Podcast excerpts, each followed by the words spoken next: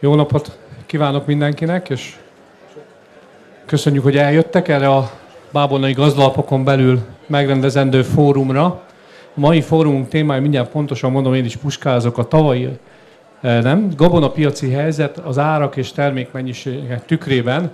Amikor ezt a címet meghatároztuk, akkor eh, gondoltuk, hogy aktuális lesz, és hát azt kell, hogy mondjam, hogy aktuális is maradt ez a cím, úgyhogy azt gondolom, hogy két éve már nagyon aktuális témakör, amit itt lehet feszegetni, de majd vendégeink ezt el fogják mondani. Engedjék meg, hogy bemutatkozzam, hogy Mezőszennyői Dávidnak hívnak, a Magyar Agrár és Egyetemnek vagyok az intézet igazgatója, és engem kértek meg, hogy ezt a fórumot levezessem. Szakmámat tekintve én állattenyésztő vagyok, úgyhogy én a felhasználói oldalon állok, hogyha gabonapiacról beszélünk, de az itt jelenlévők felhasználói, kereskedő és termelői oldalon is vannak. Hadd mindenkit sorrendben Bóna Szabolcs igazgatót a Rába Porlányi mezőgazdasági ZRT-től.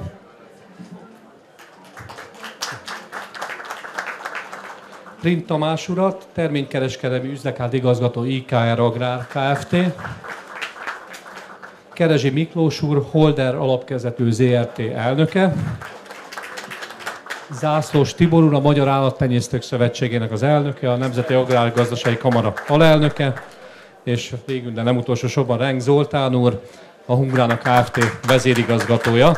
Ők lesznek azok. Elnézést kérünk mindenkitől, abban maradtunk, hogy leveszük az akónkat, úgyhogy a sorokban is, hogyha valaki esetleg még zakóval rajta nyugodtan megye le, hogyha meleg érte érez, nem fogunk érte megharagudni. Másrészt pedig szakemberekként egyrészt régen ismerjük egymást, mi tegeződni fogunk, jó? Hogyha ez, ez ne okozon senkinek se problémát, nekünk nem okoz problémát. A tematika az lesz, hogy itt különböző kérdéseket állítottam én össze előre, itt az urak ezeket megnézték, és ezekről fogunk beszélgetni gabonárakról, termésmennyiségekről, ukrán piacról, tehát minden, ami gabonához kapcsolódó kérdéskör és utána körülbelül egy órát fogunk itt beszélgetni, és utána lehetőség lesz önöknek is kérdezni. Jó? Tehát, hogyha olyan terület van, akkor nyugodtan föl lehet tenni kérdést, aztán megpróbálunk rá válaszolni, mert az érintettek megpróbál. Ha tudunk rá, varázsgömböt mi sem hoztunk egyelőre, tehát ez, azért fontos jelen pillanatban ezen a területen. Úgyhogy bele is csapnánk ebbe a fórumba. Én először egy bemutatkozó körre tenném meg, hogy továbbadom mikrofont mindenkinek.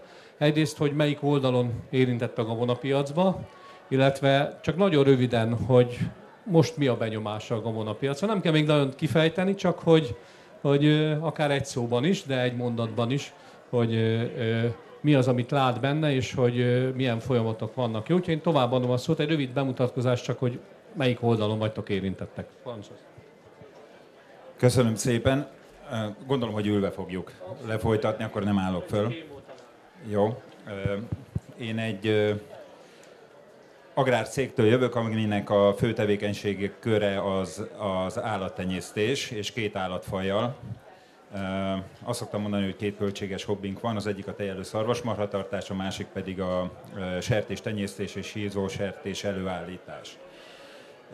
Volumenit tekintve nagyságrendileg 550-600 tehenet tartunk Holstein Fries állományba, ebből nagyjából az tejértékesítésünk az valamivel több mint 7 millió liter egy évre vonatkozólag.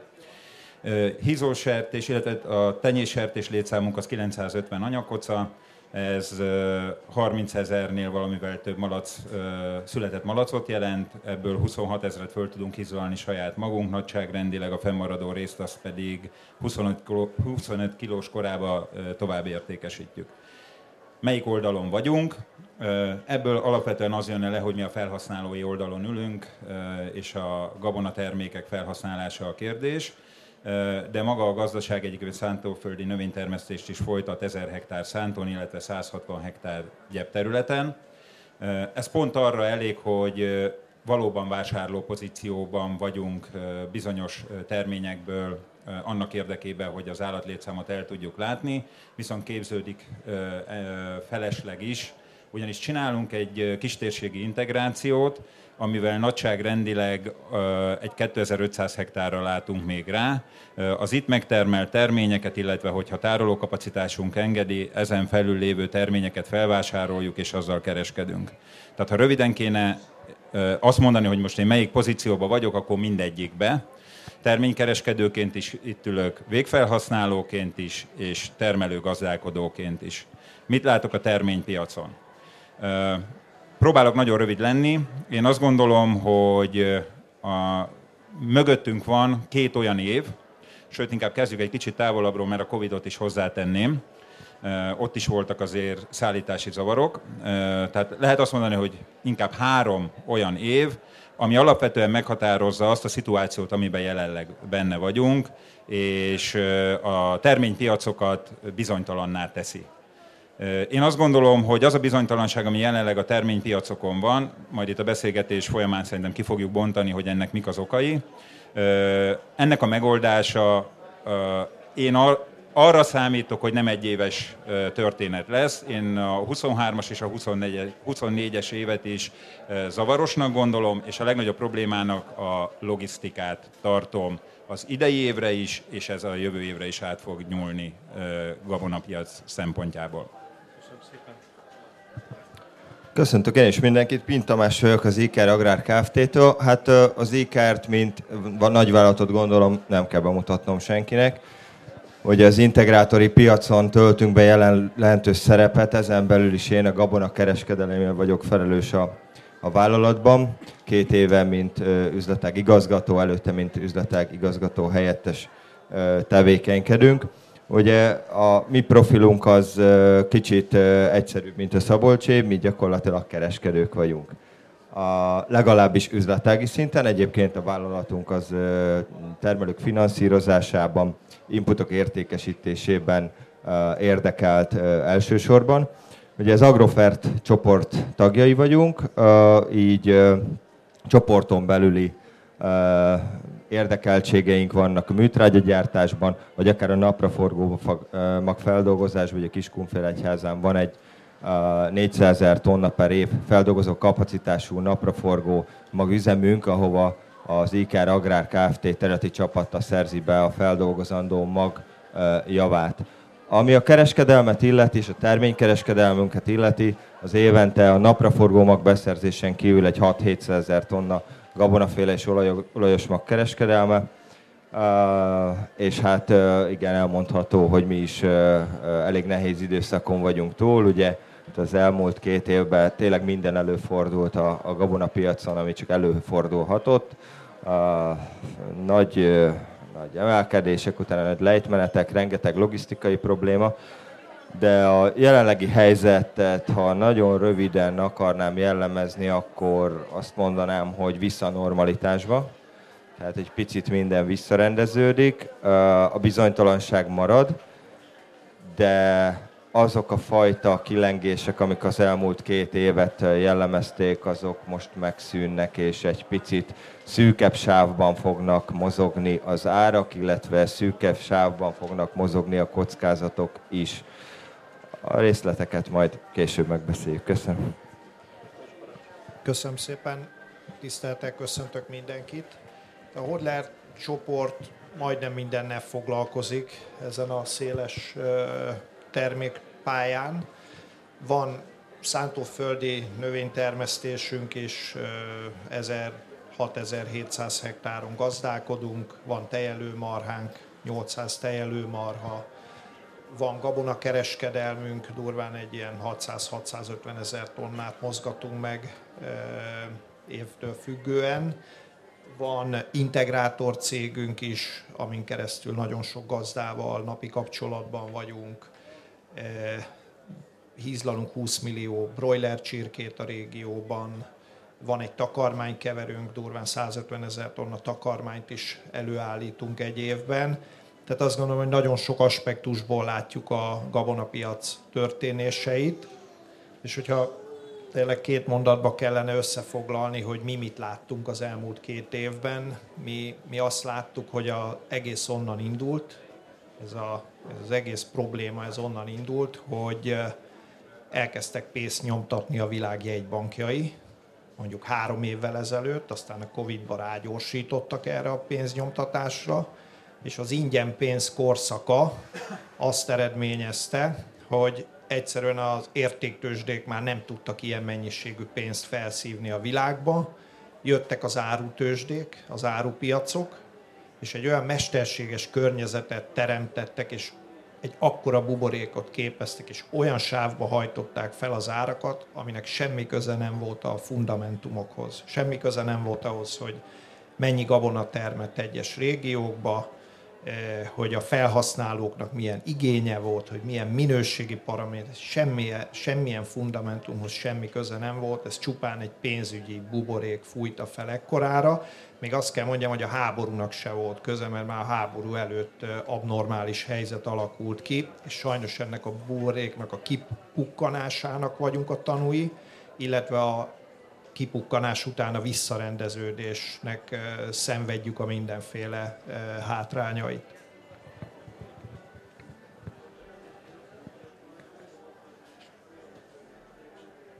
Tisztelettel köszöntök mindenkit.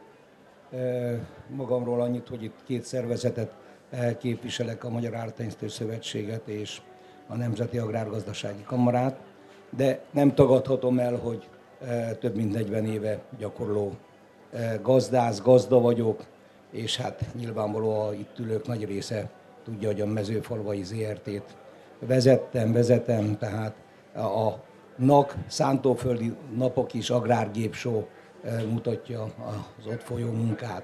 Maga a kérdéssel kapcsolatban, amit nem szeretnék elkerülni, ez a piaci hektikusság, amelyik nem nyilvánvaló a háborúval kezdődött, hanem már előbb is ez a bizonyos buborék, amit elhangzott, ez egy teljesen sajátságos paradigmaváltást fog hozni az egész agráriumban. Nekem ez a e, véleményem.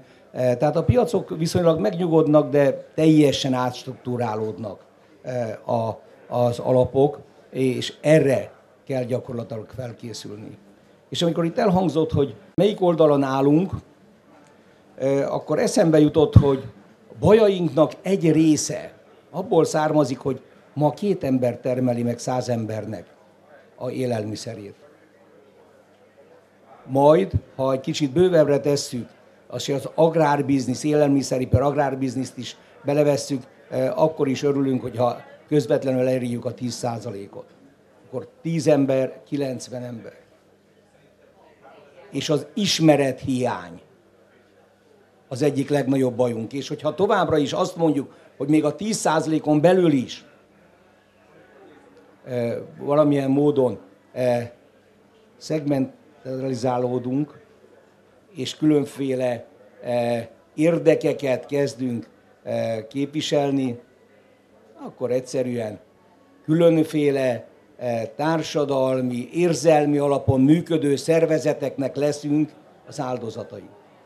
És majd ezt később kifejtem, mert bizony nagyon erősen látszik az, hogy az agrárium érdekérvényesítő képessége hát nem csapkodja az egeket.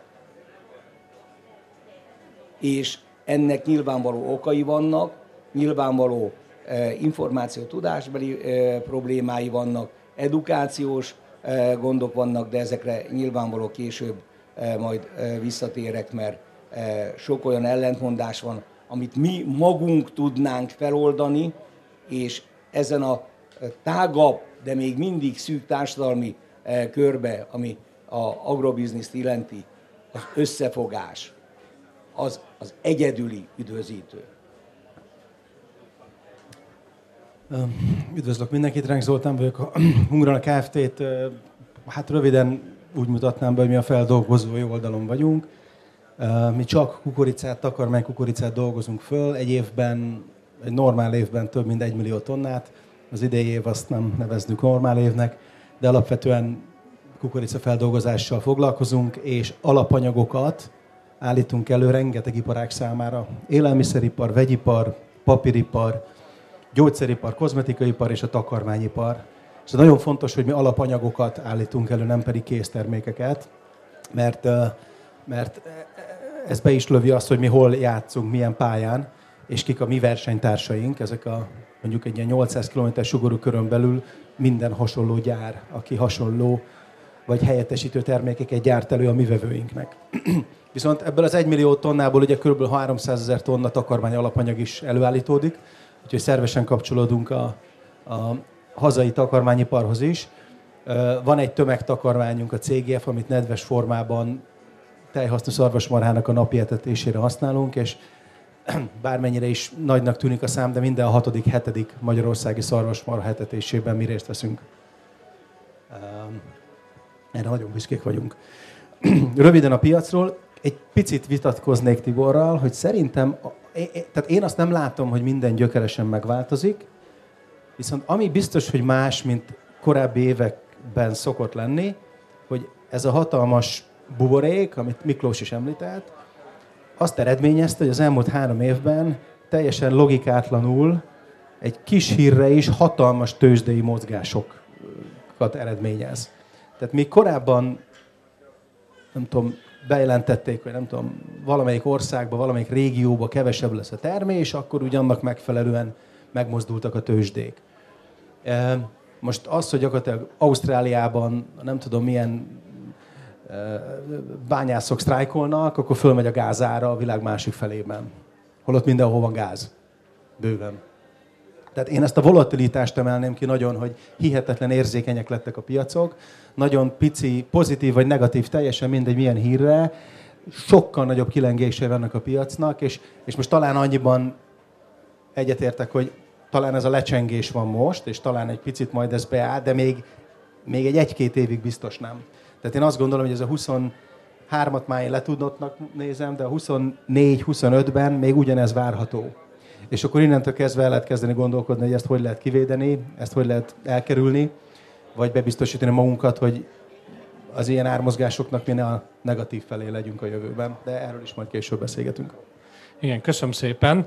Eh, ahogy készültem itt a mai napra, eh, ugye Magyarországon egy cég van, az Agrárgazdasági Kutatóintézet, aki hivatalosan közli az árakat, és két hetente közé teszi. Az utolsó árközlése szerint, a, akinek a piaci árinformációs rendszerébe Magyarország az étkezési búza áfa és szállítási költség nélküli termelőjára 68,5 ezer forint per tonna. Ez 51 kal kisebb, mint az egy évvel korábbi időszak. A takarmánybúzai 63.600 forint tonnánként, ez is 51 kal alacsonyabb, mint a tavalyi ilyenkori időszaké, és a tukormány, takarmány kukoricái pedig 73.200 forint per tonna, ez 44 kal kevesebb, mint a tavaly augusztus harmadik felébe mért adat. Ugyanakkor én azért megnéztem azt is, mert ugye mezőgazdaságban, akik dolgozunk, azt szoktuk mondani, hogy egy tíz év átlagába kell azért nézni a tevékenységet, és úgy, úgy érdemes megítélni, hiszen főleg az elmúlt két-három évben az asszály miatt, a háború miatt, a pénzügyi műveletek miatt extrém hatások érték, és engem érdekel az is, hogy, hogy az itt ülők hogy látják ezt, hogy ez, bár a Kereső Miklós már utalt rá, hogy, hogy nem teljesen, tehát nem, biztos, biztos, hogy nem a mezőgazdasági piac produkálja ezt a nagyon nagy áringadozást, tehát nem a mezőgazdasági termelők, meg a termelés, még akkor is egy asszályos időszak volt, hiszen egy globális piacról beszélünk, és a világ gabona termése összességében nem nagyon változott, tehát azt látjuk, hogy az egy stagnáló piac gyakorlatilag, tehát a termésmennyiség maga összességében tíz év átlagában biztos, hogy, hogy stagnál. Hogyha én kérdezném azt is, hogy egyrészt, hogy hogy látjátok, hogy arra már talán itt választ kaptunk az előző körbe, hogy milyen irányba mehetett a piac erre, tudott-e valaki fölkészülni, szerintem egyértelműen mondhatjuk azt, hogy nem. Tehát ez, a, aki erre föl tudott, lehet, hogy volt, aki fölkészült rá, de az szerintem nem itt csapódik le, egy pénzügyi műveltek eredményeként e, tudott realizálni, nem a mezőgazdaság termelés eredményeként hasznot, és aki generálta, az valószínűleg nyert is vele, tudjuk, hogy általában ugye ez nagy tőke e, kapacitással rendelkező cégek vagy országok lehetnek, akik ebből esetleg profitálhattak, és nem környező országokról beszélünk ilyenkor. Nekem az lenne a kérdésem, hogy, hogy a mostani helyzet, és ez egy azért gondolom, hogy érdekes kérdés, hogy piacinak tekinthető-e? Tehát, hogy mit, mit mondunk piacnak igazából, mert azt mondtátok, hogy azért ez nem, nem teljesen szabványos tőzsdei, főleg nem árutőzsdei mozgás. Egyrészt piacinak tekinthető-e, másrészt, hogy, hogy milyen kockázatokat láttok, egy picit már nézzünk előre is, hogy, hogy mert mondtad Zoli te is, hogy két évet még a, úgy tartasz, hogy ez a hektikusság lesz, hogy mik azok a két-három kockázati tényező, ami ezt mozgathatja, azon kívül, amit elmondtatok, hogy, hogy ö, ö, itt akár egy, egy fake newsra is be, bemozdul ez a piac ö, teljes módon. Szabolcs? Ez egy nagyon jó kérdés, amit föltettél. És azt gondolom, hogy részbe az előző felvezetésben is kaptál válaszokat. Az biztos, hogy a tőkealapok szerepe az rendkívüli módon felértékelődött az árutősdei mozgásokba. Ezt lehet látni abból is, hogy mennyi a valós fizikai szereplő által az árupiacokban benlévő tőkerész ahhoz a pénzhez képest, ami spekulatív céllal szerepel benn a piacokba. Én azt gondolom, hogy ha most az a kérdés, hogy ettől függetlenül a piaci szabályok érvényesülnek-e az árképzésbe, akkor azt kell rá mondani, hogy igen. Mégpedig azért, mert hiába van egy vezérfonal, ami a, a, az árakat valamilyen szinten meghatározza, és próbálja befolyásolni a piacokat, ettől függetlenül a kereslet és a kínálat a valóságban is megjelenik. Most jó példa erre az, hogy ugye elmondtad, hogy mennyi a takarmány búza ára az aki mérése szerint. Mivel Magyarországon a megtermelt búzának nagyon nagy aránya a takarmány minőséget éri csak el, Isten igazából a fizikai piacon a valóság az úgy néz ki, hogy a takarmány búza jelenleg eladhatatlan. Tehát nem az ára a kérdés, hanem egész egyszerűen olyan ö, többlet van belőle, hogy ö, ez, ezt keresleti oldalról nem lehet megtalálni rá a vevőket. És közben mégis annak az érdekes jelenségnek a, a tanúja szerint, amit mindenki, aki itt ül az, a, az asztalnál, és valószínűleg ebben meg fognak erősíteni, hogy mindemellett nem is találunk eladókat. Tehát mert a valóságban mégiscsak van olyan vevő, akit érdekelne búza, csak mondjuk ahhoz az árhoz képest jelentősen alacsonyabb áron lehetne fizikailag mondjuk egy vagy két irányvonatnyi árut berakni. Tehát nem arról van szó, hogy abszolút nincsen vevő, 1500-2000 tonnát el lehet adni, csak nem azon a 63 forintos takarmánybúzáron, vagy 61-en, amit az aki jelölt, hanem mondjuk 55 forinton van rá valóban vevő. Erre viszont nincs eladó.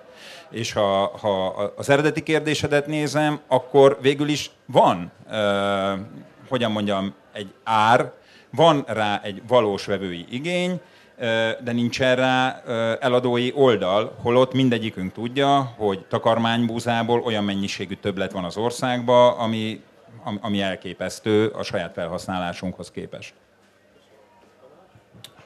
Uh, igen, az, hogy a buborék kidurrant, amit Miklós említett, az, az tény, és mi sem mutatja jobban azt, hogy milyen piacba ülünk most. Tehát a piac megmutatja most azt az arcát, amit nem volt képes megmutatni mondjuk az elmúlt két évben. Tehát piaci a helyzet, hiszen a kereslet és a kínálat találkozik. Ugye ez egy közgazdasági fogalom. Igenis vannak üzletek. Személy szerint meg tudjuk azt is erősíteni, hogy cégen belül a búza forgalmunk az a szokásosnál egy kicsit erősebb is. Tehát vannak üzletek, vannak értékesítési lehetőségek, az viszont tényleg igaz, és maradjunk akkor a búzánál, hiszen most teljesen aktuális téma, ugye itt vagyunk a betakarítás végén, rengetegen el is adták már terményüket, de akik nem, azok nyilván a legjobb piacot szeretnék erre megtalálni.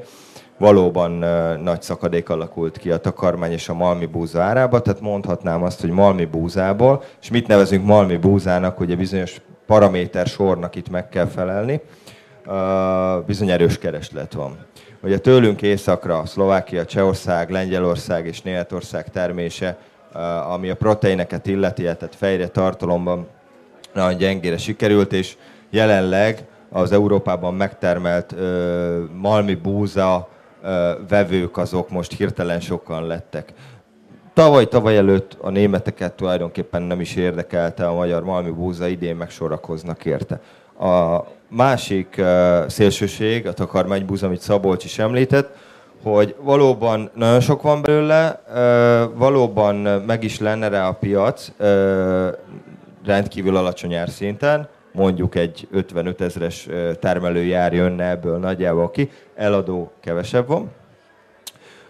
De ami a legnagyobb problémát okozza az idén, az a logisztika. Ugye nagyon fontos megemlíteni azt, hogy az elmúlt időszakban a logisztikai költségek legalább 20-30%-ot ugrottak, és most már vannak olyan paritások, amin nem is az a kérdés, hogy mennyiért tudjuk megcsinálni, hanem hogy egyáltalán van-e rá szállító eszköz. Ez az egyik. Ugye a búzát, nézzük egy kicsit a mérleget.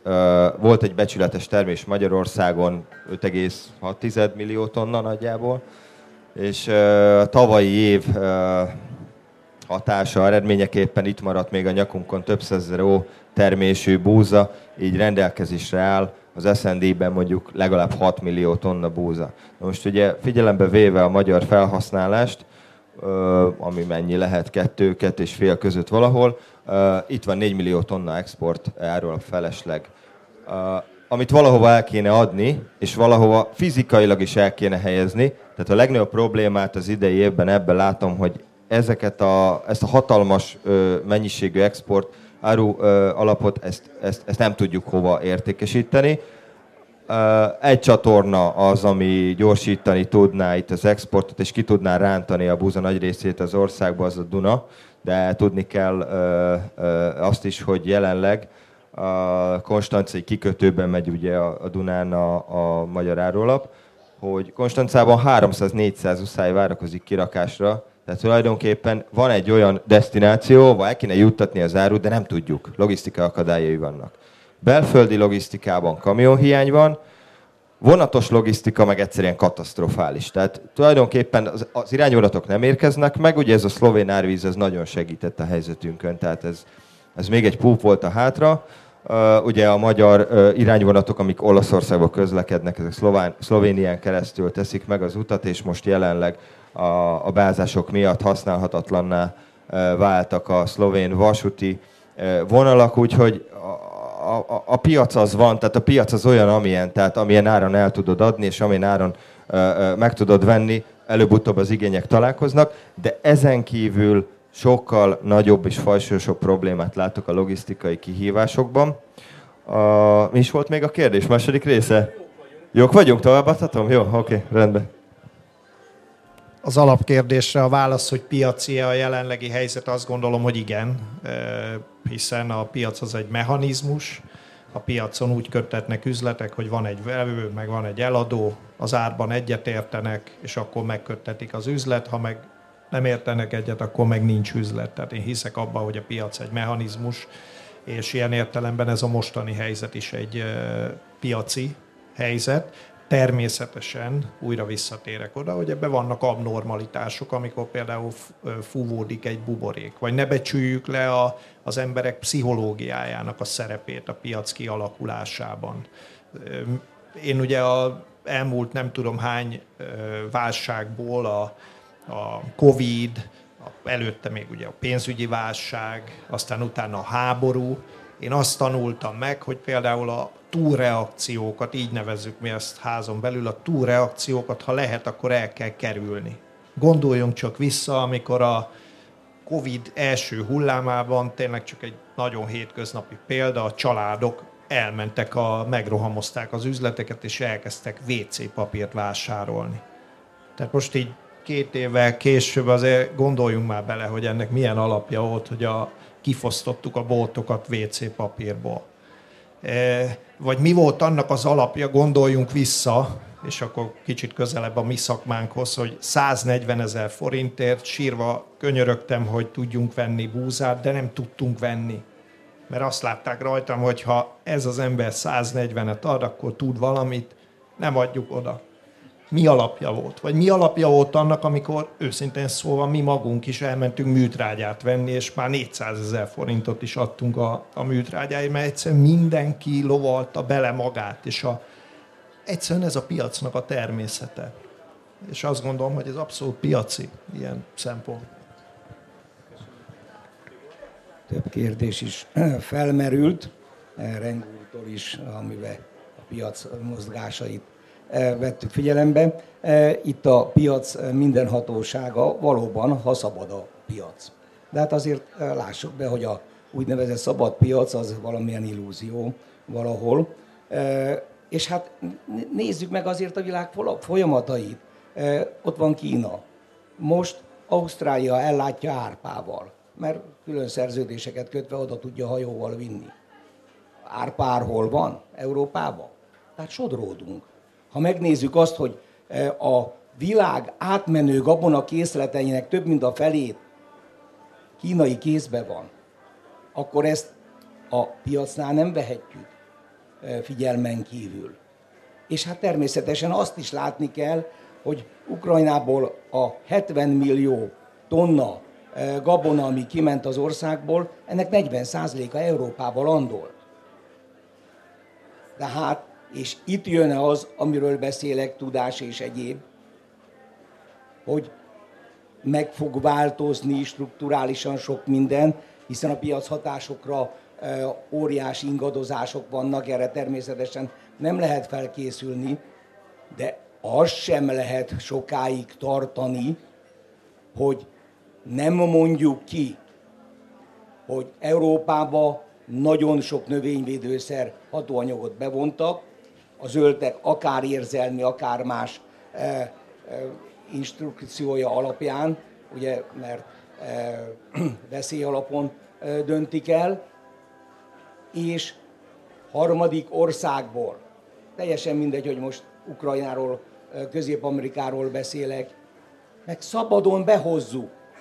Olyan álságos szöveggel, hogy hatóany vagy különféle növényvédőszer maradványmentes. Mi? Hát azért vontuk be, könyörgöm, Európába a zöldek alapvető instrukciója alapján rengeteg hatóanyagot, mert kimondjuk, hogy abból hosszabb távon pár gammányi is veszélyes az emberi szervezetre. Mi másért kellett volna bevonni? Majd nagyon álságosan azt mondjuk ki, hogy hatóanyagmentes. Milyen hatóanyagmentes? Hatóanyagmentesen mi is tudunk termelni. Ugyanúgy, mint bármelyik harmadik ország. És akkor nézzük csak meg a, a vásárlói gondolatot. Azt mondja, nátszukor. Jaj, de jó. Hát már akkor inkább nátszukrot veszek. Csak 26 féle olyan hatóanyag van benne, amit az Európai Unióba betiltottak. Ja, és mit csinálunk? Itt Kaposváron keverjük szépen a nátszukrot bele a, a, a répacukorba.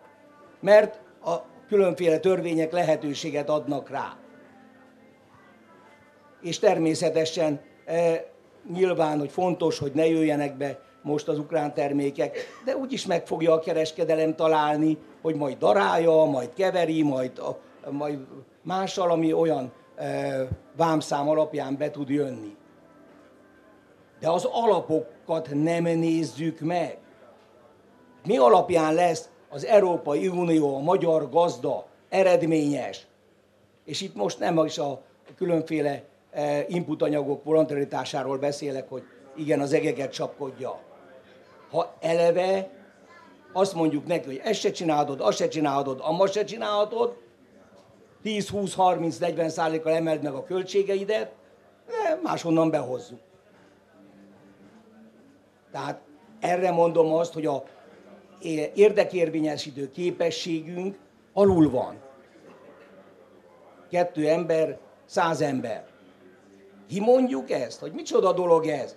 Gyerekeink, szüleink egyéb asztalára tenni olyan élelmiszert, amit eleve kimondtak a zöldek, csak most nagy mértékben hallgatnak, hogy káros az ember egészségére. És akkor itt azért van kérdés számomra is. Nagyon-nagyon örülök, hogy elhangzott, hogy 30%-kal emelkedtek, 25-30% volt a pontos, de én 30-35-öt is mondok a logisztikai költségek. A MATIF és a magyar ár között általában volt 10-15 ezer forint különbség, mert ugye azt mondtuk, hogy a keleti országrész messzebb van Párizsról, stb. stb. Kérem tisztelettel, most 30-40 ezer forint a különbség.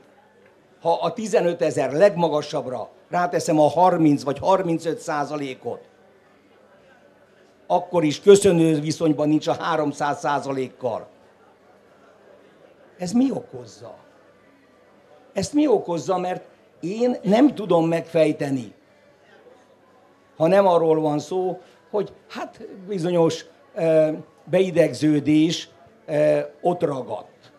Mert így aztán nagyon nehéz termelni, hogy 100 körül van a matifár, és abból levesszük a 30-40 ezer forintot. Most nyilvánvaló e, nagyságrendekről beszélek. Ezek azért kérdések maradnak. Köszönöm szépen. Köszönöm. Zoli? Így már jobban egyetértek vele, Tibor, hogy, a, hogy bizonyos dolgok megváltoznak, és abban teljesen egyetértek, hogy, hogy az uniónak a zöld politikája, a környezetpolitikája, a mezőgazdaság politikája az nem konzekvens. Ebben száz százalékban egyetértek.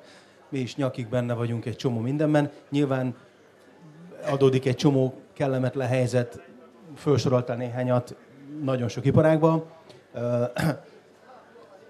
Ugyanakkor meg olyan helyzeteket is megélünk ebben a nagyon fölfújt buborékban, meg ebben a heszmetlen, volatilis környezetben, hogy tavaly évben mi 140 ért nem búzát nem tudtunk, hanem kukoricát venni, mert nem akarta senki odaadni, ugyanilyen érvek mentén. Azt azért el szeretném mondani, hogyha, és ez csak mert így kerek a történet, de úgy kezdtem, hogy egyetértek veled abban, hogy inkonzekvens a politika. Viszont ha tavaly nem lett volna nekünk ukrán kukorica, akkor nem csak a hungra, hanem nagyon sok feldolgozipari szereplő bezárta volna a kapuit, mert nem tudott volna nyereségesen működni. Szóval ez ezért ez így kerek. Ennek ellenére azt gondolom, hogy az uniónak következetes, konzekvens politikát kéne a védővámokkal, a növényvédőszerekkel, az UHG követelményekkel, egy csomó mindennel együtt kezelnie, hiszen azért a végső cél az mégiscsak az, hogy az európai gazdatársadalmat, az európai élelmiszertermelést segítsük. De hogy például az, hogy tavaly mi 140 ezer forintért nem tudtunk merni kukoricát, és akkor közben azt látom, hogy a nálam a házamban dolgozó bútorasztalos, aki egy eszméletlen jó szakember, nagyon szeretem, mint ember, gyönyörűen dolgozik, bütyköri a telefonját óránként 10 percet. És kérdezem, mit csinálsz? És mondta, hogy hát épp most adtam meg kukoricát. És ő, mint bútorasztalos, a kis félretett pénzét, vagy a megörökölt házat, amit vett, azt befektette az árutősdébe. Szóval ilyenek azért tíz éve nem voltak. És akkor nem csak a nagy alapokról beszélünk, hanem arról is, hogy valaki 10 millió forinttal azt gondolja, hogy ott tudom a legjobban fialtatni. Szóval, szóval ezek nagyon érdekes szituációk, és ezek sok pici apró dolog mind hozzájár ahhoz, hogy, hozzájárul ahhoz, hogy, hogy, hogy, hogy a pszichológia aztán mit eredményez. Amikor ez a mondjuk ezer bútorasztalos egyszerre mikor kezdi eladni az áruját. Azért az már érezhető a piacokon például. Szóval ez egy nagyon érdekes szitu. Természetesen én minden piacinak tartok, még azt is, hogyha a piacba védővámokkal, meg vagy vámmentessége, vagy bármilyen beleavatkozunk, mert az is a piacnak egyfajta szabályozása, ami mindig volt és mindig lesz. Viszont csodákat azért senkinek sem szabad várni, ez most bármennyire is népszerűtlen ezt mondani. Én tavaly márciusban Kecskeméten a portfóliónak a konferenciáján mondtam azt, amikor először kijöttek az adatok, hogy mennyivel kevesebb kukorica, mennyivel kevesebb területen vetettek a magyar termelő kukoricát, aztán azóta a hivatalos szám ezt még lejjebb korrigálta. Én akkor azt mondtam, hogy hát értem én, hogy tavaly a legnagyobb kár, a legnagyobb asszáz az a kukoricában történt, és a legnagyobb veszteség a kukoricában érte a, társadal, a gazdatársadalmat, de azért nézzük már meg a képet, hogy minden évben Európában 15-20 millió tonnával több búzát termelünk, mint amennyire szükségünk van, és körülbelül ugyanennyivel kevesebb kukoricát tervelünk, mint amire szükségünk van. Tehát minden évben valahonnan Európába be kell jönnie 15 millió tonna kukoricának. És ugyanennyi megy ki búzából. Biztos, hogy mi abból akarunk többet termelni, amiből fölöslegünk van? Nyilván én nem tehetek mást, én kukorica mellé teszem le a voksom, ebből élünk, ezt dolgozzuk föl, de hogy, de hogy amikor így hozunk egy döntést, hogy a pár tíz, pár száz, vagy még nagyobb hektárjainkon mit vetünk, akkor, akkor ezekkel is tisztába kell lenni, és akkor talán, talán, talán uh, egyen jobban terveztük meg a, a, a gazdálkodásunkat, és kizártunk egy-két olyan, uh, nem is tudom, lehetőséget, mint ami most van, amiről Tamás is említette, hogy van 3,5-4 millió tonna eladatlan búza, úgyhogy Európában van 20 millió tonna eladatlan búza. Igen. Köszönöm, mennénk tovább. Igen, igen lehet. Reflektálnál gyorsan? Most Zoli egy olyan kérdést kezdett el feszegetni, ami azt gondolom, hogy egy kicsit érdemes végigmenni, mert értem, hogy európai szinten a, a búzának mi a pozíciója, de tulajdonképpen Magyarországon a kukorica ugyanebben a helyzetben van. Tehát ha, ha reálisan végig gondoljuk, mondjuk egy normális szokott vetésterület mellett egy jó termés átlaggal kombinálva 8 és 9 millió tonna közötti kukorica akár megteremhet Magyarországon. Igaz? És van 4-4,5 millió tonna igényünk. Akkor kérdezem én, kell nekünk ekkora vetésterületen kukoricát termelnünk? Mert én azt gondolom, hogy nem. Valóban búzát se. És azt gondolom, hogy a, a, a magyar piacnak az egyik legnagyobb problémája az, hogy rettenetesen beszűkült vetésszerkezettel dolgoznak a magyar gazdálkodók. Itt nem tudom, hogy hányan vannak, akik gazdálkodók, akik itt ülnek. Egy kis tornára, hogyha hajlandóak, akkor arra azért kíváncsi lennék, hogyha föltennék a kezüket. Nagyon jó. Akkor érdemes erről a témáról beszélni, azt gondolom. Mert szerintem Magyarországon az is probléma, hogy nem beszélünk az alapvető gondjainkról. Az egyik alapvető gondunk az, hogy, hogy a diversifikációt elfelejtettük. Ennek sok oka van. Az egyik oka az, hogy ami itt egyszer elhangzott a cukorrépa kapcsán és a, a cukor kapcsán, bezárták a cukorgyárakat, tehát tulajdonképpen kiírták a cukorrépát a történelemből ezzel a lendülettel. Az állattartás folyamatosan szűkül sajnos, Holott én azt gondolom, hogy a fehérje ellátás az a mai napig egy kardinális kérdés Magyarországon, egyébként nem csak az állattartás szempontjából, hanem humán oldalon is. És az, hogy a magyar piacon ne azok az anomáliák legyenek, amit Tibor említett, hogy 40 ezer forintos spread legyen, tehát különbség legyen a matifár, illetve a magyar belpiaci árak között, annak egyetlen egy megoldása van ha bizonyos termékekből nem termelünk ennyire túl a saját szükségleteinkhez viszonyítva, mint ahogyan ezt tesszük. És ezek tipikusan a gabonatermékek. Ezek tipikusan a gabonatermékek, és ezek miatt vagyunk azokba a kényszerhelyzetekbe, amik, amik aztán generálnak, nem azt mondom, hogy ez az oka, részben ez is az oka annak, hogy egy olyan gabonapiaci helyzetbe ülünk, amilyenbe ülünk. A másik a felelősség kérdése. Itt elhangzott, hogy a bútorasztalos az tőzsdézik. Én nekem ez a másik veszőparipám, hogyha valaki nem egyszerre akarja eladni a terményét, és hajlandó, szintén elhangzott a Tibortól az, hogy itt az összefogásra szükség lenne, és ha, ha a gazdálkodók összefognának, és olyan mennyiségű terménnyel tudnának a piacra lépni, hogy különböző időpillanatokban értékesítéseket tudnának tenni. Búzáról hozok egy példát, és szerintem Tamás meg fogja erősíteni. Januárban még 115 forinton lehetett takarmánybúzára ügyletet kötni nyári szállításra. Ha valaki akkor a terméséből eladott kettő tonnát, a másik kettő tonnát azt eladta tavasszal, amikor még 80 forint környékén lehetett takarmánybúzára ügyletet kötni, és most a fennmaradót kénytelen eladni ezen az 50-55 ezer forintos áron, akkor hamar kijön az az átlagár, hogy a búzatermesztés jövedelmező. És azt is meg kéne tanulni a gazdálkodóknak, hogy ne a búzdorasztalosok tőzsdézzenek, hanem mi tőzsdézünk. Hozzáteszem, ehhez kellene olyan tőzsde, olyan árutőzsde, ami likvid és működik. Ilyen volt Magyarországon egyébként. Ez sajnos megszűnt. Ahhoz, hogy a piaci szabályozás olyan eszközökkel, amik az Európai Unióban is megengedettek, én azt gondolom, hogy kellene tartalékgazdálkodásnak működnie, ami szintén nem működik Magyarországon. És egyre több olyan kérdésbe tudnánk belemenni, ami a piacon olyan szabályozási lehetőségeket adna, ami minden piaci szereplőnek jó. Mi állattartóként ugyanezt megéltük, amit a Zoli elmondott, csak annyi különbséggel, hogy nekünk nem 140 forintért nem adta kukoricát, 160 forintért se adott senki kukoricát. Az volt a válasz, hogy majd akkor adja el, ha 200 ezer forint lesz tonnája. És nem értették meg, hogy irreális az az ár, egész egyszerűen nincs az a matematikai képlet, ami egy kiló sertésbe, vagy egy kiló baromfi húsba, vagy egy liter tejbe nem a 200 ezer forintos kukoricával kalkulált volna, hanem a 140 ezerrel nem kalkulált. Mind ahogy az etanolba se kalkulált, vagy a ti bármelyik terméketekben nem kalkulált. Még egy apró megjegyzés, ez most a kukorica. Tavaly volt 2,7 millió tonna kukoricatermés Magyarországon nagyságrendileg, igaz? Ennek egy jelentős része, ezt sem merjük kimondani, nem vagyunk őszinték, semmire nem alkalmas. Tehát olyan szinten toxin szennyezett, hogy problémát okoz. Ezzel szemben sajtóztuk azt, hogy Ukrajnából szemét jött be. Én azt gondolom, hogy Ukrajnából nem szemét jött be.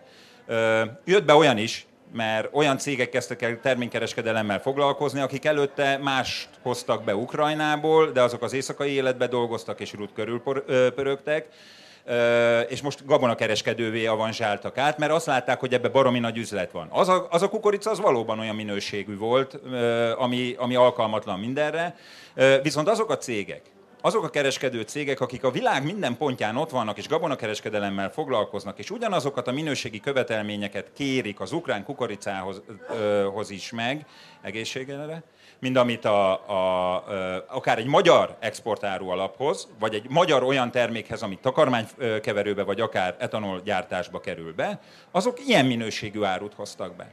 És Magyarországnak erre szüksége volt? Még egyszer, egyszer már elhangzott, 4-4,5 millió tonna saját igénye van. 2,7 millió kukorica termet, tonna kukorica termet. Ennek a jelentős része alkalmatlan mindenre. El kell tüzelni.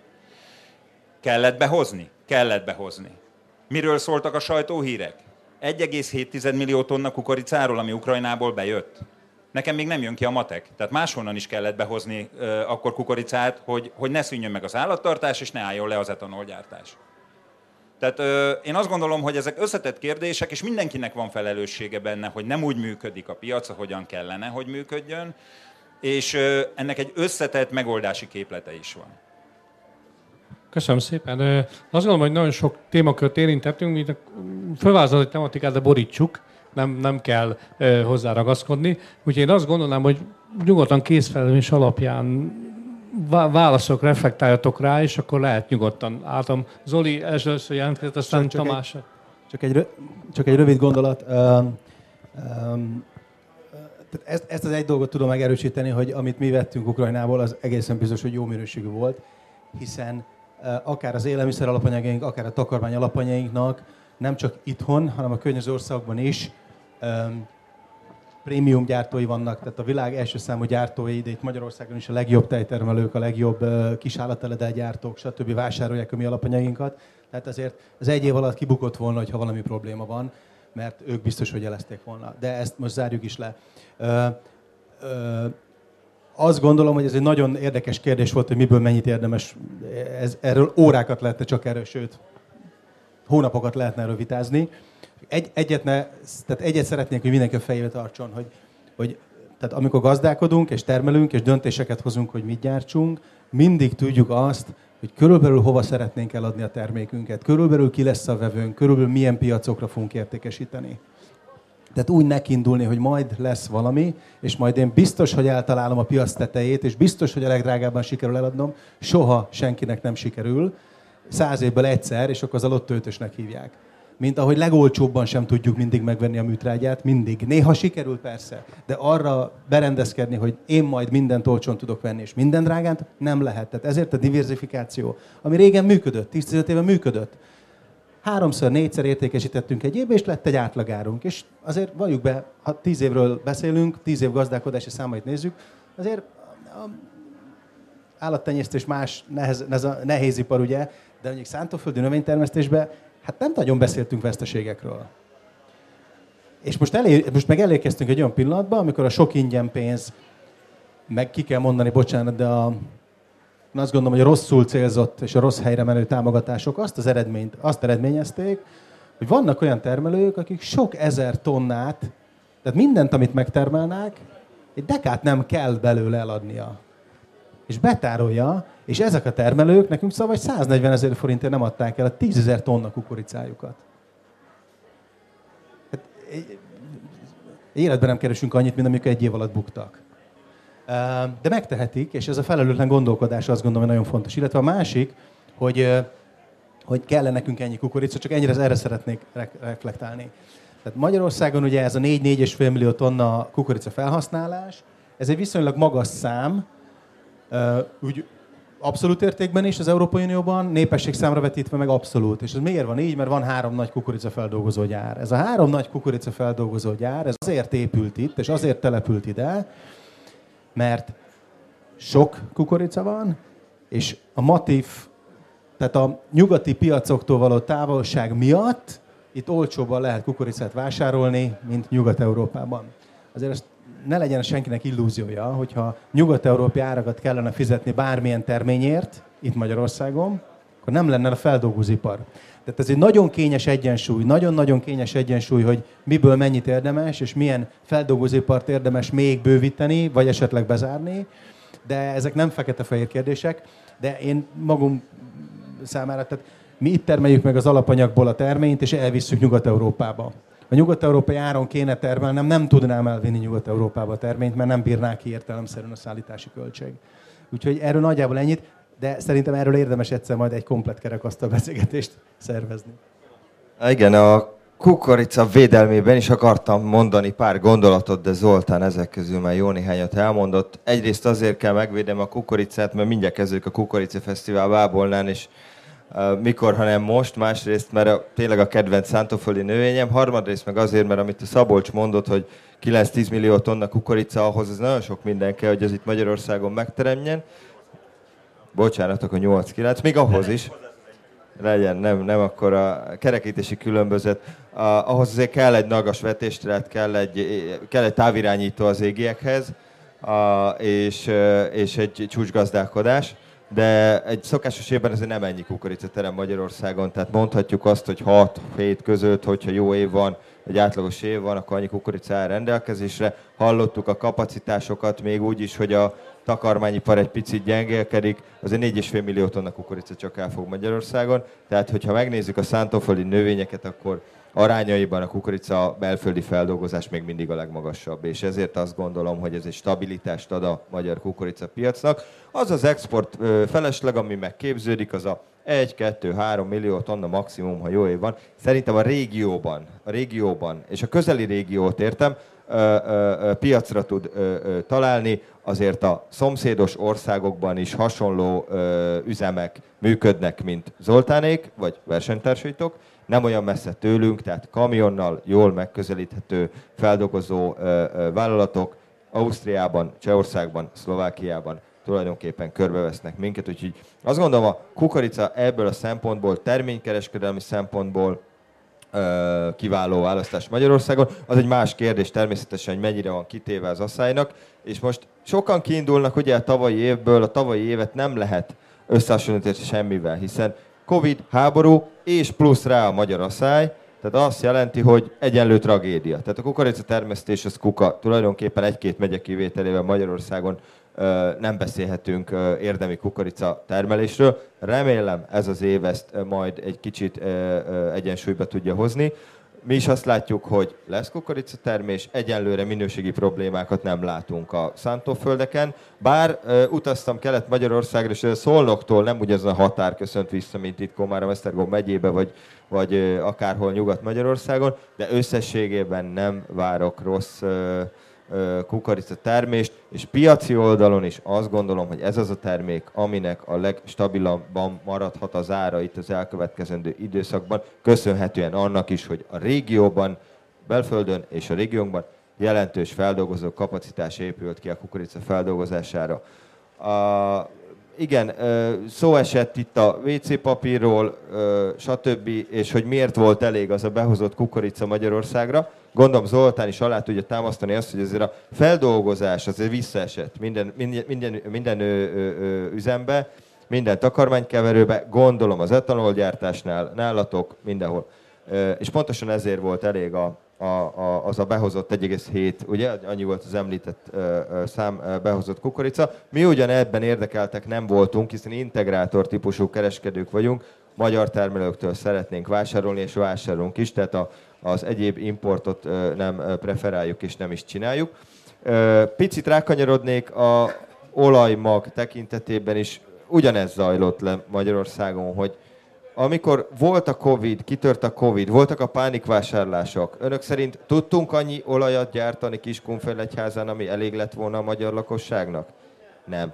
Folyamatosan ürült a raktár, és folyamatosan kellett feltölteni a, a szupermarketokat, mert mindenki olajat akart venni. 10-20-30 liter, teljesen nonsense dolgok történtek abban az időszakban. Na most ez visszaköszönt. A lakossági olajfogyasztás az tulajdonképpen történelmileg is a mélypontra esett vissza, és itt érződik a feldolgozó kapacitások kihasználtságában, egyik gyár, gyár sem pörög csúcson, és ez természetesen tovább gyűrűzve hatással van az alapanyag árára is, hiszen kevesebb kereslet, nagyobb kínálat. És ez ugye megint csak közgazdaságtan hogy hat az árakra. Köszönöm. Tibor jelentkezte, aztán Miklósnak adnám meg a szót. Nagy örömmel hallgattam, hogy itt a hozzászólók folyamatosan a szabadpiac korlátairól beszéltek.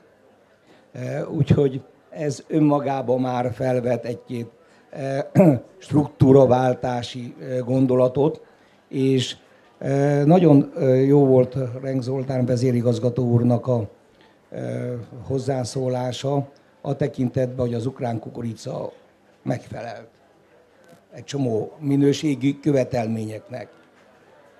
Akkor ne a tuxenos kukoricát nézzük, mert az nem takarmány, nem, tehát azt én nem tartom semminek, tehát azt egy egészen más struktúrába kell megsemmisíteni, de akkor a mi kukoricánk idén is fél bio, vagy micsoda? Tehát igazából, ha a ukrán kukorica megfelel az előírásoknak, akkor most a zöldek valamiféle sajátságos gondolatot tesznek, és ez azért nagyon lényeges, mert amikor azt mondjuk, hogy tőkeintenzív ágazatokat kell fejleszteni a rossz gabona struktúra kivédésére, mit állattenyésztést? Állattenyésztést, ahol ma már az antibiotikumot az állatorvos úgy írja föl, mint hogyha kábítószer lenne. És elmegyek Dél-Amerikába, és ott pedig azt mondják, hogy menj be a gyógyszertárba, annyit veszel, amennyit akarsz. Miről beszélünk? És amikor nagyon lényeges, alig fél év alatt majdnem elérték a vessünk véget az állatok levágásának társadalmi, majdnem elfogadott különféle ilyen akciókra, és mögötte majdnem annyi pénz van, mint amennyit fordítunk az ukrán gabona hát, e, e, problémáinak kivédésére. És itt jön az, amiről beszéltem, hogy ketten száz embert látunk el. Vagy az itt ülők mondjuk tíz száz arányba. És erről beszélek, hogy ha mi nem fogunk összefogni, akkor szarkasztikusan szoktam mondani, hogy eljön még a fekete vágások ideje. Ezt akarjuk. És elnézést, de amikor azt mondjuk, hogy az ukrán kukorica megfele, értem, akkor ez a csapat egy kicsit ássa a saját sírját. Mert a termelő meg nem felel meg azoknak a feltételrendszereknek, amit Ukrajnába előírnak. Más értelemben természetesen. Hát akkor volt egy humoralista, Sándor György, ő azt mondta, egyenlő pályán, egyenlő eséllyel, én biciklivel megyek. Ezt tesszük a harmadik országokba. Hát akkor írjuk ki Magyarországon és az egész Európa Unióba, hogy nem teheted, de nem teheted, de nem teheted, tilos, káros, kivétel, ha az harmadik országból ér, érkezik. És akkor itt okafogyottá válik sok értelemben a beszélgetésünk, mert akkor ez a jövő. Akkor itt kigondolhatunk mindenféle struktúrákat, amikor óriási különbség van elvileg ugyanolyan termék között. Mert senki nem fogja megfizetni, most nevezem valószínűleg rosszul, a biók majd fejemet veszik, hogy akkor ilyen fenntartható módon termelt termék. Mennyivel több? Semmivel. Csak költségeivel. Köszönöm szépen. Hálátlan dolog utoljára maradni, mert mindent elmondtak a kollégák, amit én szerettem volna. Ugye készültem erre a kérdésre, hogy valószínűleg nem csak arról beszélünk, hogy mi a mostani helyzet, meg mi volt a múltban, hanem a jövőről is fogunk beszélni. De körülbelül ugyanezeket szerettem volna mondani, sokat gondolkodunk ezen, valamire van exakt válasz, meg vannak kételjeink is, amire exakt válasz van, a diversifikációt gondoljuk mi is a legfontosabb tanulságának ennek a kialakult helyzetnek. Diversifikálni kell mindenbe. Nagyon egyetértek azzal, hogy a, a vetés szerkezeteknek, a termelt növényeknek egyszerűen át kell alakulni. Nekünk van is egy ilyen programunk most a, az integrátor cégünknél, hogy egyszerűen találjuk ki a gazdákkal közösen, hogy mik azok az alternatív növények, amit egyszerűen be kell emelni a, a portfólióba, segítsünk ebben inputanyagot beszerezni, segítsük az értékesítését, mert ugye ezeknek azért meg kell találni az értékesítését is, de azt gondolom, hogy a gazdáknak erre fel kell készülni, hogy a következő években a hagyományos növények mellett meg kell találni azokat az alternatív kultúrákat, amik segíthetnek a portfólió diversifikációjában. Diversifikálnunk kell az értékesítésben is azt hiszem ez, ez, ez most már nem kérdés, hogy ez egy, ez, egy, ez egy nagyon fontos tanulsága az elmúlt időszaknak. E, egyszerűen minden nap, amikor fel kell egy gazda, amellett, hogy a határba átgondolja, hogy mi történik, át kell gondolni, hogy a piacokon mi történik, meg kell nézni, hogy mi a helyzet a irányadó tőzsdéken, meg kell nézni az árfolyamokat, tehát a, szerintem ez is egy nagyon fontos dolog, mert sok esetben azt láttam, hogy a sikeres gazda az nézte a matifot, de közben azt is nézte, hogy most pont begyengült a forint, most adok el. Tehát egyszerűen ehhez is hozzá kell szoknunk, és amit azt hiszem Zoli mondott, háromszorra kell eladni. És, és egyszerűen nem szabad amiatt idegesíteni magunkat, hogy nem a tetejét találtuk el, hanem amikor jön ez a rossz érzés, hogy a fene egye meg nem találtuk el a tetejét, akkor azonnal vissza kell gondolni a 140 meg 160 ezer forintos búza esetére, és akkor azt hiszem, hogy meg fogunk majd nyugodni. De az, hogy vetéskor, aratáskor eladjunk, és akkor legfeljebb egy harmadot meg beteszünk a tárolóba, és, és várunk, ez egy teljesen más lelki állapot, mint, mint amikor minden kitettségünk ott van szezonra. És mi az, amit én nem tudok megválaszolni? Ugye folyamatosan kérdezik a partnereink, hogy mi lesz a térségünk, de elsősorban nyilván Magyarország versenyképességével a szántóföldi növénytermesztésben. Mi lesz, hogyha Ukrajna itt marad velünk, mint versenytárs? Erre azért exakt módon nem, nem tudok válaszolni, és azért nem tudok válaszolni, mert ez ez sokkal bonyolultabb kérdés, mint pusztán piaci kérdés. Azt gondolom, hogy anélkül, hogy itt politizálnánk, ez egy, ez egy elsősorban politikai kérdés. Amit Tibor mondott ezzel a zöldítés őrülettel kapcsolatban, azt gondolom, hogy ezt érdemes egy kicsit mélyebben átgondolni. Tehát amikor, amikor egy stratégiát csinálunk egy vállalatnál, tehát mondjuk eltervezzük azt, hogy takarmánykeverőt építünk ebben a lokációban, mit csinálunk? Először megnézzük, hogy kik a versenytársaink. Kivel fogunk versenyezni. Hát gondolom valaki mégiscsak Brüsszelbe is, amikor a zöldítés projekthez hozzákezdtek, akkor megnézték, hogy kik a versenytársaink. Kivel fogunk a gabonapiacokon versenyezni. Valaki csak látta, hogy itt van mellettünk Ukrajna. Ennek ellenére mi telepakoltuk kővel a hátizsákunkat úgy indulunk el a versenyről, hogy telepakoltuk követ. Tehát valakinek csak kellett látni, hogy Dél-Amerikában, eh, Ukrajnában, Oroszországban teljesen más szabályrendszer szerint működnek. Hát ki hozta meg ezt a döntést? Hogy mi teleraktuk a, a hátizsákunkat kővel. Milyen okból hozták ezt meg? Tehát ha a jövőt kutatjuk, szerintem ez, ez, ezt ne becsüljük le ennek a kérdésnek a jelentőségét, hogy ezt milyen okból hozták meg Véletlenül? Hozzá nem értésből? Vagy egyszerűen pontosan tudták, hogy nekünk tele kell kővel pakolni a hátizsákunkat. Szerintem ez azért a következő éveket alapvetően fogja majd meghatározni, mert hogyha ezt valaki szándékosan tette velünk, akkor nagyon nagy bajban vagyunk. És ugye egy dolog mégis következik ebből, mert ezt a kérdést nem tudom ma megválaszolni, meg szerintem csak sejtjük rá a válaszokat, de egy dolog mégis következik. Azt gondolom, hogy az elkövetkezendő évek az a gazdaságokban a hatékonyság növekedéséről kell szóljanak. Mert azt mi nem tudjuk befolyásolni, hogy Brüsszelben mit zöldítenek még rajtunk, meg még hány követ kapunk a hátizsákunkba. Mi egyet tudunk befolyásolni, hogy azon a területen, ahol gazdálkodunk, a lehetőségeinkhez képest a leghatékonyabban állítsuk elő a terményeinket.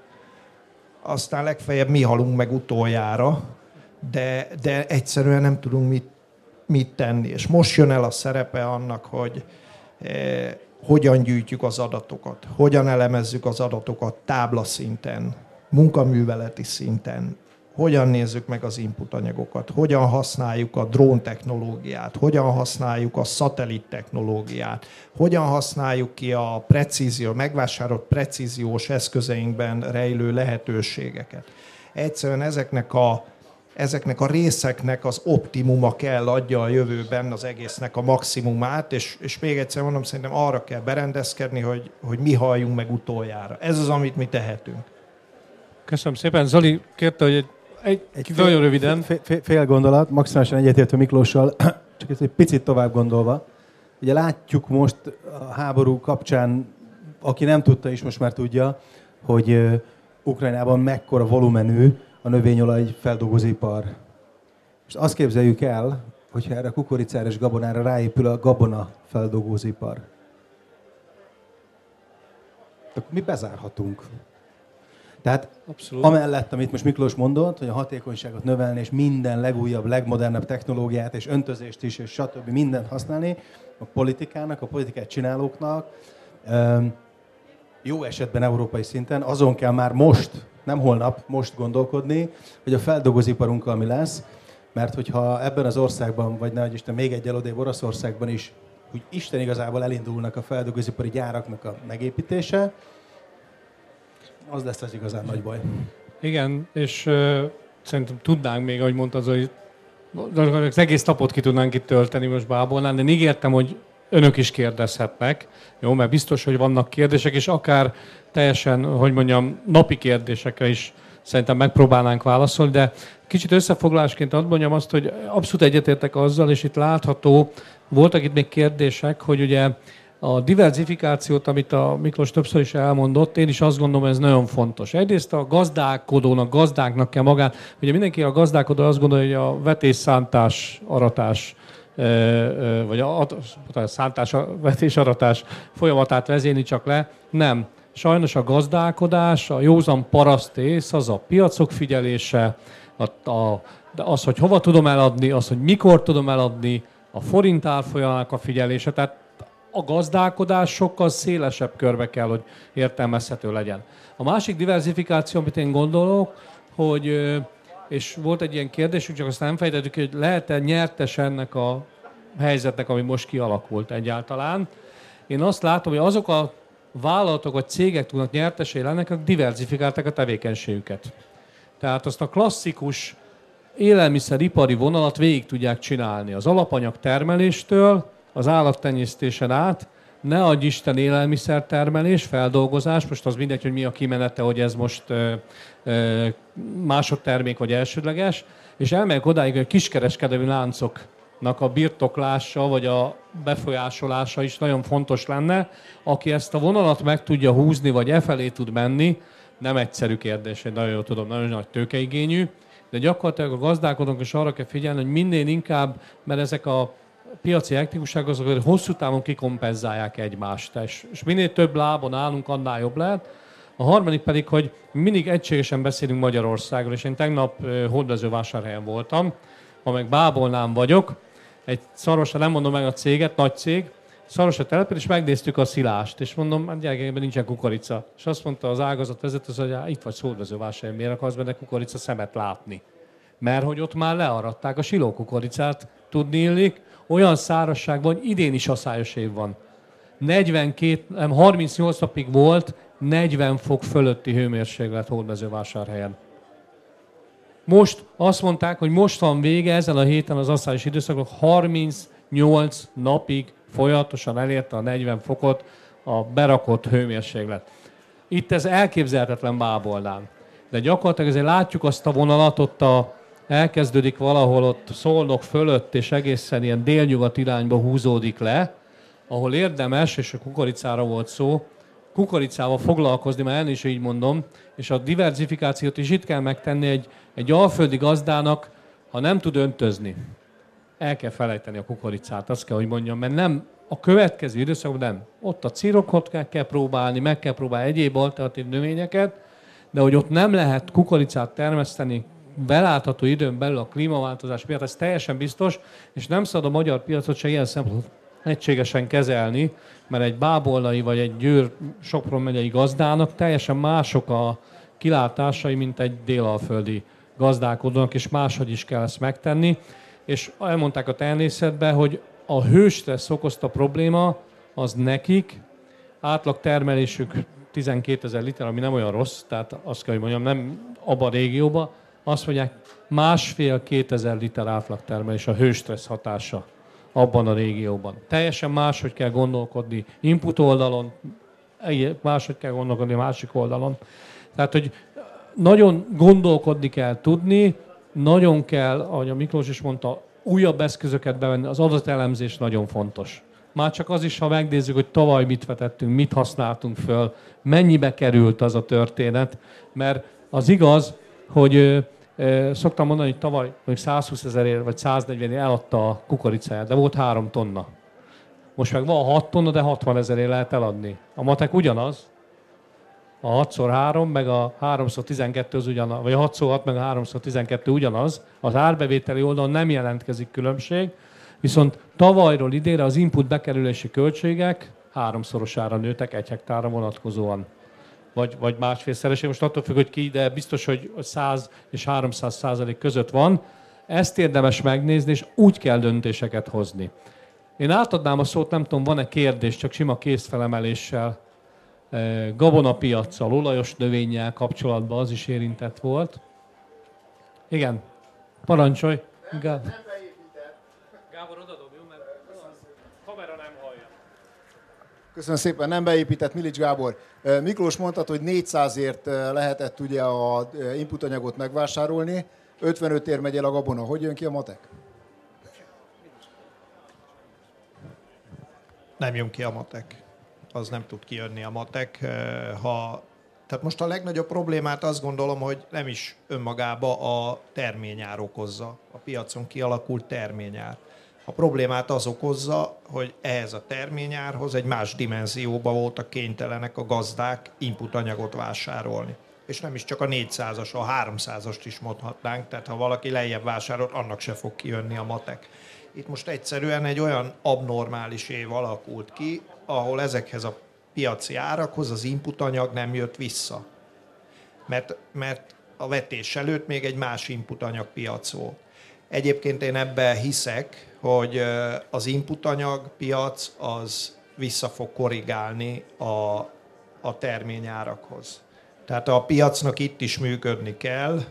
Én azt gondolom, hogy ezt már ősszel érezzük, meg, meg, meg érezni fogjuk az előttünk álló időszakban, hogy az inputanyag gyártók, meg az inputanyag kereskedők se fogják tudni eladni a portékájukat, mert nem veszi meg senki. Úgy, ahogy nem is tudom, ki mondta itt a, amikor már láttuk, hogy az állattenyésztésben a 200 ezer forintot biztos nem tudja elérni az alapanyagköltség, mert nem tudjuk a belőle készült e, csirkét mondjuk eladni, ugyanúgy a növénytermesztésnél is elmentünk a falig, sőt, neki mentünk a falnak. Az inputanyagpiac biztos vagyok benne, hogy hozzá fog korrigálni. A kérdés, nyugodtan készfelemeléssel. Igen, parancsoljon én nem annyira kérdezni inkább azok, akik a diversifikáció mellett beszélnek, Szabolcs, tehát diversifikálni kell valóban. Hát asszály, asszály az most is van az Alföldön, sőt még erre is. Tavaly itt is volt asszály, tehát nem csak most, most kevesebb, de tavaly itt is volt. És a másik dolog, miért akkor tudjuk meg, hogy aflatoxin van a kukoricában, amikor bent van a tárolóban? Vagy miért akkor tudjuk meg a tejbe ki, hogy basszus kulcs, vidd vissza a tejet, nem veszem át, mert toxinos. Hát hol vagyunk? Hát az állatgyógyászatban milyen szigorú szabályok vannak a sertésnél és a baromfinál? Hát, hát ott a sertésben baromfinál. Vagy a, nézzük végig, hogy milyenek voltak a, a terméksátlagok viszonylag 30-40 évvel a szántóföldön, és milyenek a állattenyésztésben 12 ezer liter tej. Mennyi volt? 3-4 ezer liter, vagy a egy koszára 35-40 hízós sertés. Gondolkozunk csak egy kicsit. Tehát azt mondom, hogy, hogy igen, diversifikálni kell, és egyet szeretnék az elmondani. Most is lehetne eladni búzát de csak 10 fejére tartalom fölötti búzát. És ennek istentelen jó ára van. Készültem, szeretném hozzámondani. Azt mondja, hogy 365 és 360-370-ról kiszállít Olaszországba a búza. Ez a búza. Minden par, tessenek, tessenek végig gondolni. Ennyi az ára. 300 mostani friss tegnapi ár, és akkor ott van, hogy a USA-i kanadai búza alig 10 euróval, több, az is érkezve Olaszországba. Tehát azért mondom, tehát egy, a piaci historik és a minőség, meg diversifikálni kell. Sok mindent lehetne előbeszélni, de, de azt mondom, hogy igen, igen, hogy, hogy valóban divers, és nem biztos, hogy nekünk kell ennyi kukorica meg búza. Nem tudunk vele mit kezdeni. Ennyit csak. Köszönöm szépen. Én szeretnék, ú, ez jó erős, reagálni a hozzászóláshoz, mert mert azt gondolom, hogy olyan, olyan kérdést feszeget, ami, ami szintén nagyon fontos. Az állattartóknak egy teljesen más pályán kellett versenyezni az elmúlt időszakban, és azt gondolom, hogy állattartóként mi a úgymond hatékonyság növelést azt sokkal magasabb fokon és sokkal jobban űzzük, mint a növénytermesztők. Itt elhangzottak számok, hogy hova nőttük ki magunkat, és azt gondolom, hogy ebből a környezetterhelés is jelentősen csökkent egyébként. Ezt is helyre kéne tenni. Egy európai intenzív állattartásnak a környezetterhelése az töredéke egy harmadik világbeli állattartás környezetterhelésének, és az Európai Unióban mégis ezt üldözik méghozzá avval a felütéssel, hogy ez nem környezettudatos, mert a teheneket ki kell kergetni a legelőre, avval senki nem foglalkozik, itt elhangzik, hogy milyen asszály van, hogy körülbelül Magyarországon két hónapot lehetne legeltetni a Holstein Fries, hogy ne dögöljön ott meg a, a, a legelőn, a fennmaradó tíz hónapban, minden hónapban megdöglik, mert nincsen neki takarmány. Tehát lehet illúziókat kergetni, meg hülyeségeket fújni, csak valahol én azt gondolom, hogy avval van a legnagyobb baj, amit is elhangzott, hogy szerintem úgy indultunk el utakon, hogy senki semmilyen hatástanulmányt nem végzett, nem gondolta végig, hogy egyébként ez mit okoz. Ez a piacokon rettenetes nagy katyvaszt csinál, mert Tibor jogosan kérte számon rajtunk, hogy hogyan mondhattuk azt, hogy ugyanaz a, az ukrán kukoricának a minősége, mint a magyarnak.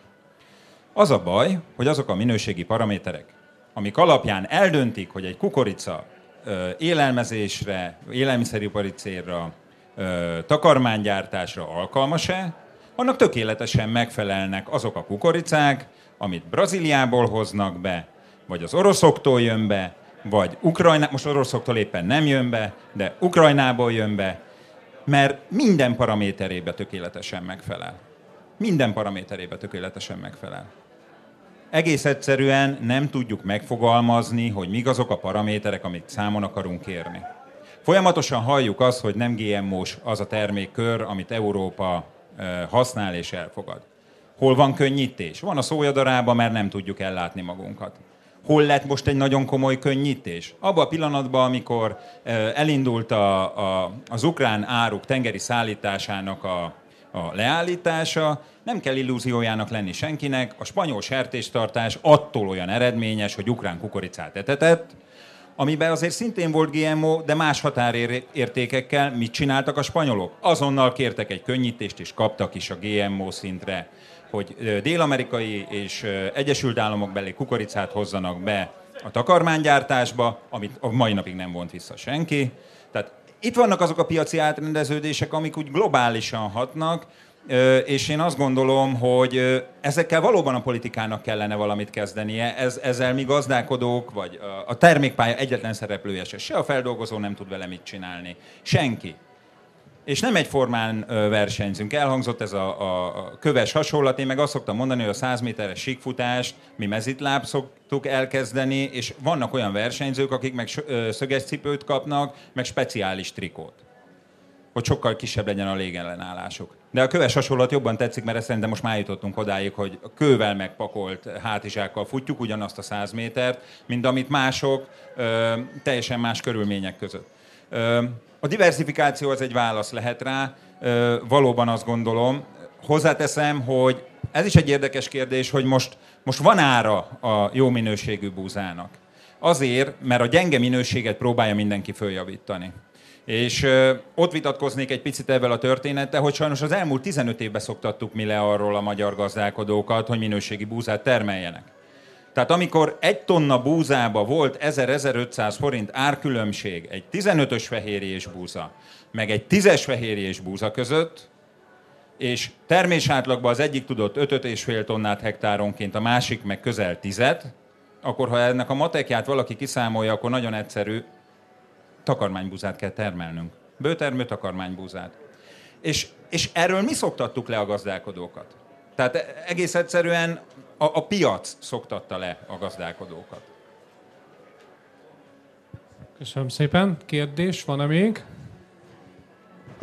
Kérdés nincs, minden világos volt. Akkor én tényleg egy nagyon rövid, van még egy 5-6 percünk, egy nagyon rövid e, körre visszaadnám. Miklósra kezdenénk, hogy ne te legyél az utolsó, mert hogy e, egy-egy gondolattal zárjuk le, jó? Hogy mi a, esetleg mi az üzenet a jövőre nézve, illetve e, mi az, amit így összességében el lehet mondani a gabonapiacról szemszögetekből? Én nem tudok jó hírt mondani olyan tekintetben, hogy eh, szerintem Ukrajna velünk marad, le, lokálisan bezárhatjuk Magyarországot, meg Lengyelországot, de ugye látjuk, hogy ez mit sem ér, amikor a olaszok meg a spanyolok úgy veszik eh, minden forrásból az ukrán árut, mintha nem lenne holnap, és ezek a mi hagyományos exportpiacaink.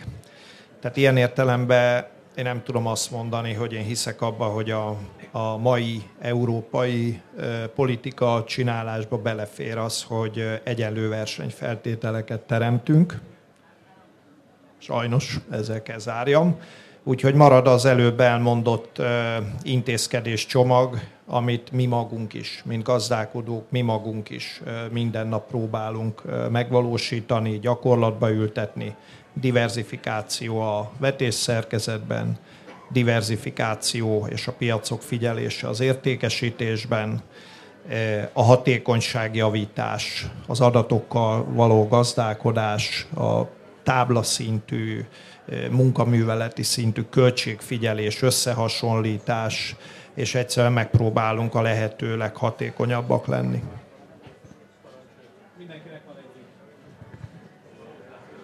Hmm, értem, valóban ez egy út, ezt tettük elég régóta, folyamatosan fejlődik az agrárium jobban, mint bármi más ágazat, hatékonyságba és egyébbe. Eh, ha megnézzük azt, hogy egy tejtermelő tehén a második világháború után ezer liter körül termelt, most meg tíz fölött van.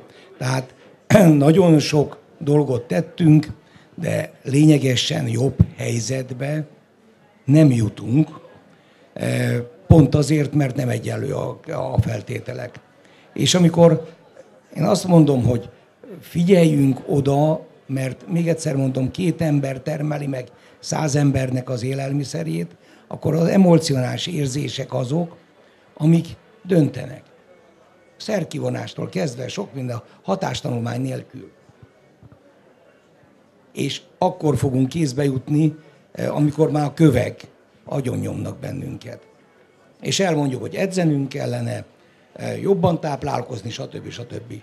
Egyetlen dolgot mondok, nem növény, de ugyanez van a növényben is. Ma már azt mondják, hogy valamire való uh, diabetikus, uh, hát mindenféle ilyen növényi löttyöket ajánl. És ráfogják, hogy a UHG gázok meg egyéb vonatkozásába az uh, kevésbé terheli a környezetet. Miről beszélünk? Eleve nem mondjuk ki, és itt mondom az edukáció hiányát, hogy nézzük már meg a gyártmánylapot. Egy mandula tejnek nevezett lögy pár százalékban tartalmaz mandulát, a többi az e, teli van elvel. De nem ez a lényeg. Amikor tudományosan megnézettük, hogy azonos beltartalomra, ami a tejnek, meg az ilyen löttyöknek van, melyiknek mennyi a környezet terhelő hatása, akkor kiderült, hogy a legjobb még a szójalötty. Háromszorosa a tejnek. A legrosszabb az ablötty. tízszerese. És szépen hallgatjuk, bocsánat, most X-en, és hány ember győzünk meg, hogy jó ember, se nem környezetvédő, se nem egészségvédő, hanem egy reklámnak vagy az áldozata. Ezért kell nekünk sokkal-sokkal nagyobb hangon lenni és megjelenni, mert egyébként az egész agrárbiznisz veszélybe kerül. Köszönöm szépen, Tibor. Zoli, egy záró mondat. Húha, hát egy, egy, egyrészt minden jó gondolat elhangzott, úgyhogy el, elég nehéz. Um, um, diversifikáció, um, hallottuk, folyamatos fejlődés és fejlesztés hallottuk, tehát azt látni kell Magyarországon, ugye azt szoktuk mondani, hogy legalább 20 millió embernek állítunk elő élelmiszert, meg alapanyagot. Ergo, ha ez így marad, akkor ebből az országból mindig kifelé fog menni az áru. Tehát nekünk marha versenyképesen kell tudni termelni, különben nem fog tudni kimenni az áru, és akkor majd szépen bezárnak az üzemek a gazdaságok, stb. Tehát, tehát a, lépést, a versenyt ezt tartani kell, lépést tartani kell, és uh, most már rengeteg portál van, rengeteg információ elérhető, Szerintem ezeket többen is említették. Naponta olvasni kell, naponta képbe kell lenni, hogy mi folyik a nagyvilágban, és ennek megfelelően porlasztani, szétteríteni a döntéseket. Akár inputról, akár értékesítésről van szó. És amiről még nem esett szó, de én egyébként mindig, és amióta én csak 13 év vagyok ebben az iparágban, mindig elmondom, de én azóta hallom azt, hogy szövetkezet, szövetkezet, szövetkezet. Akár ö, beszerzési, akár értékesítési szövetkezet, és mi mindig nem látunk ilyet, nagyon keveset. Pedig ennek van előnye, ennek nagyon-nagyon komoly előnye van, és Nyugat-Európában még hagyománya is van. Tehát ezeket végre el kéne kezdeni fölkarolni és csinálni, mert akkor együtt erősebb, jobb kondíciókkal lehetne vásárolni, jobb kondíciókkal lehetne értékesíteni. Úgyhogy nekem így nagyjából ennyi. De meg még, hogy jó sok korai érésű kukoricát termesztenek, mert mi megvesszük mindet. Jó? Tehát még ennyi az üzenet. Ö, igen, én gabonakereskedő lévén inkább csak gabona értékesítési stratégiát javasolnék, és stratégiát váltani a termelőknek. Ugye a termeléshez nyilván a mellettem ülő úriember sokkal jobban ért. A kockázatok kezelése, kockázatok megosztása, tehát és a, és a számológépet jobban elő kell venni. Tehát amikor tudjuk, hogy a, mondjuk az ősz végén, amikor tudjuk, hogy milyen áron vettük meg mondjuk a búzavetőmagot, mennyi input költséggel számolunk ebben az időszakban a búza előállításunk, és várhatóan tudjuk azt is, hogy mik lesznek a tavalyi költségei a búza előállításnak. Akkor meg kell nézni, hogy esetleg határidősen mennyire lehet eladni ezt a búzát, akár nálunk is. Mi már az ősz végétől az új termésű búzát folyamatosan ározzuk akkor meg kell nézni a másik oldalt, hogy ez mennyire lehet értékesíteni. Ha kijön a matek, akkor nem teljes rizikót ö, vállalva, de ahogy Szabolcs is említette, szakaszaiban ősszel, tavasszal és betakarításkor értékesíteni akár három lépcsőben a búzát, hogy egy jó átlagárat tudjunk kialakítani, mert a piac változékony, a piac volatilis, a kiszámíthatóságot nem nagyon várunk itt az elkövetkezendő két évben, ugye ez már többször is elhangzott. Én azt gondolom, hogy a rizikók zsilipelése azon túl, amit itt elmondtunk, talán a kult szó, hogy, hogy, hogy, hogy a végén maradjon a zsebbe pénz és sikeres legyen a matek. Köszönöm. Én tényleg nagyon röviden. Nekem az a mondás jutott eszembe, most nem vagyok benne biztos, hogy ez Montekukuléjé volt-e, ez a Bíz Istenbe és tart szárazon a puskaport.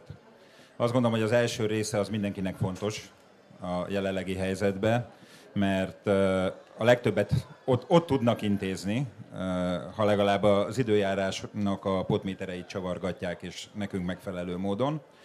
A puspokapor részében meg azért nem akarom hosszúra nyújtani az én hozzászólásomat, mert teljesen egyetértek Tamással. Mert ez is a diversifikációnak a része. Tehát az értékesítés diversifikálása is fontos, és azt mondom, hogy az inputanyag beszerzésnél is ugyanígy kell gondolkozni. Itt elhangzott az előzőleg, hogy hozzá kell, hogy alakuljon a termény árakhoz az input piacoknak az ára én is azt gondolom, hogy ennek meg kell történnie.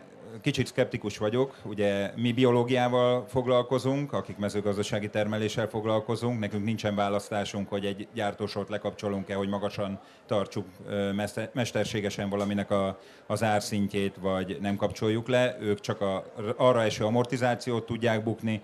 Mi nálunk viszont ez, ez nem így működik. Tehát nekünk folyamatos a termelésünk, azok között a korlátok között viszont, ami, ami rendelkezésre áll, tehát hogy meg kell venni a műtrágyát. Igyekezzünk akkor megvenni, amikor a legjobb, meg kell venni a növényvédőszert, igyekezzünk akkor megvenni, amikor a legjobb ára van.